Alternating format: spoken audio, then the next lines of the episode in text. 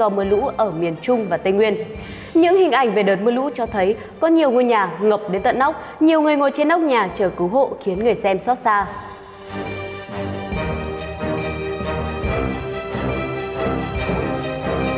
Sống trong hoàn cảnh nào buộc con người phải có những biện pháp thích nghi cũng như giải pháp nhà chống lũ của người dân miền Trung. Đây là điều được nhiều người chia sẻ trong đợt lũ lần này. Hầu hết các hộ có nhà theo mô hình nhà chống lũ đều an toàn và có thể chủ động chuẩn bị trước tình hình. Khi 34.000 nhà dân bị ngập trắng, khi hàng nghìn người dân phải cuống cuồng chạy lũ ngay trong đêm, thì ở ngay rốn lũ Tân Hóa, Quảng Bình, những ngôi nhà phao đã giúp người dân vượt lũ. Cụ thể, giải pháp này như thế nào? Mời quý vị và các bạn đón xem trong bản tin Việt Nam Plus News ngày hôm nay.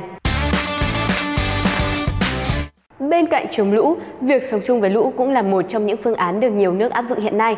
Điểm thiết yếu của chính sách này là phải xây dựng được những ngôi nhà chống lũ cho người dân. Tại Việt Nam, chương trình Nhà chống lũ trực thuộc Quỹ hỗ trợ phát triển cộng đồng sống bền vững được khởi động từ năm 2013 với sứ mệnh xây dựng những ngôi nhà an toàn cho người dân vùng lũ. Tính đến tháng 9 năm 2020, nhà chống lũ đã hỗ trợ thành công 795 hộ gia đình tại các tỉnh Quảng Ninh, Quảng Nam, Hà Tĩnh, Quảng Bình, Khánh Hòa, Bến Tre, Sóc Trăng và Hậu Giang trong việc xây dựng và cải tạo nhà. Bên cạnh đó, chương trình đã phát triển 9 mô hình nhà an toàn thích ứng với các kiểu hình thiên tai, đặc biệt là các kiểu lũ như lũ buồn, lũ ống, lũ quét, lũ ngâm, lũ sông và một số loại lũ đặc biệt. Tuy đạt được nhiều kết quả khả quan trong những năm đầu tiên hoạt động, các thành viên trong dự án vẫn còn nhiều trăn trở. Trung bình hàng năm, tại Việt Nam xảy ra hơn 600 đợt thiên tai khiến hơn 200.000 căn nhà bị hư hại, do đó con số gần 800 căn nhà vẫn còn rất khiêm tốn. Hiện nay, những người làm chương trình đã có kế hoạch xây nhà an toàn cho năm 2021 tại các điểm trũng ở Thừa Thiên Huế và Quảng Trị. Người đứng sau dự án nhà chống lũ là chị Phạm Thị Hương Giang, Trang Kiều, CEO công ty tư vấn thương hiệu G-Brand. Với những đóng góp thiết thực cho cộng đồng, chị được tạp chí Forbes Việt Nam bình chọn là một trong 50 phụ nữ có sức ảnh hưởng nhất năm 2019. Trên thực tế đã có không ít thiết kế nhà chống lũ được triển khai, từ đơn giản giá rẻ cho đến những mô hình hiện đại sáng tạo đột phá. Cuối năm 2019, một chàng trai miền Tây đã nghiên cứu, thiết kế, xây dựng và thử nghiệm thành công ngôi nhà lưỡng cư có hệ thống trượt nổi độc đáo giúp căn nhà nổi lên khi nước dâng và trở về như ban đầu khi nước rút. Tác giả của mô hình là Nguyễn Minh Hoàng, 27 tuổi, ở xã Thanh Mỹ, huyện Tháp 10, tỉnh Đồng Tháp.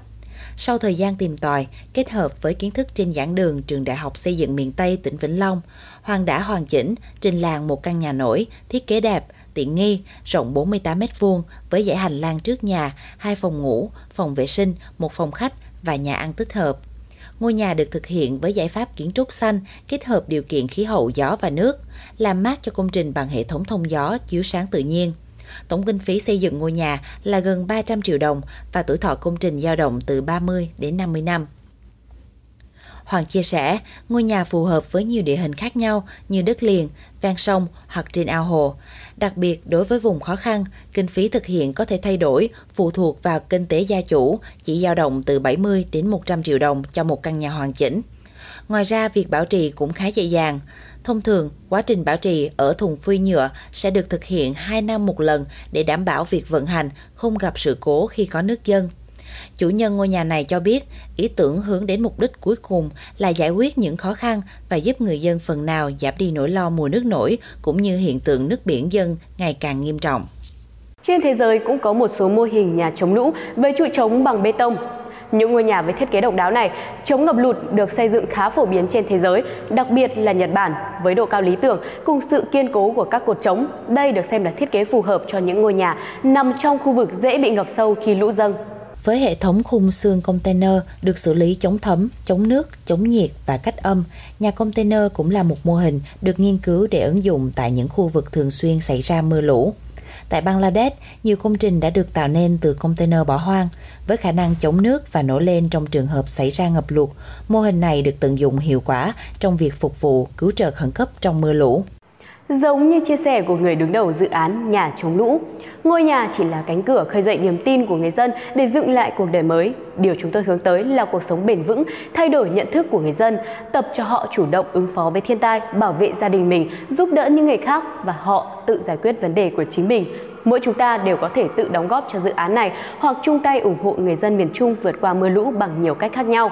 Chúng tôi sẽ tiếp tục cập nhật những tin tức liên quan trong bản tin tiếp theo. Mời quý vị và các bạn tiếp tục cập nhật vào thứ hai, thứ tư và thứ sáu hàng tuần.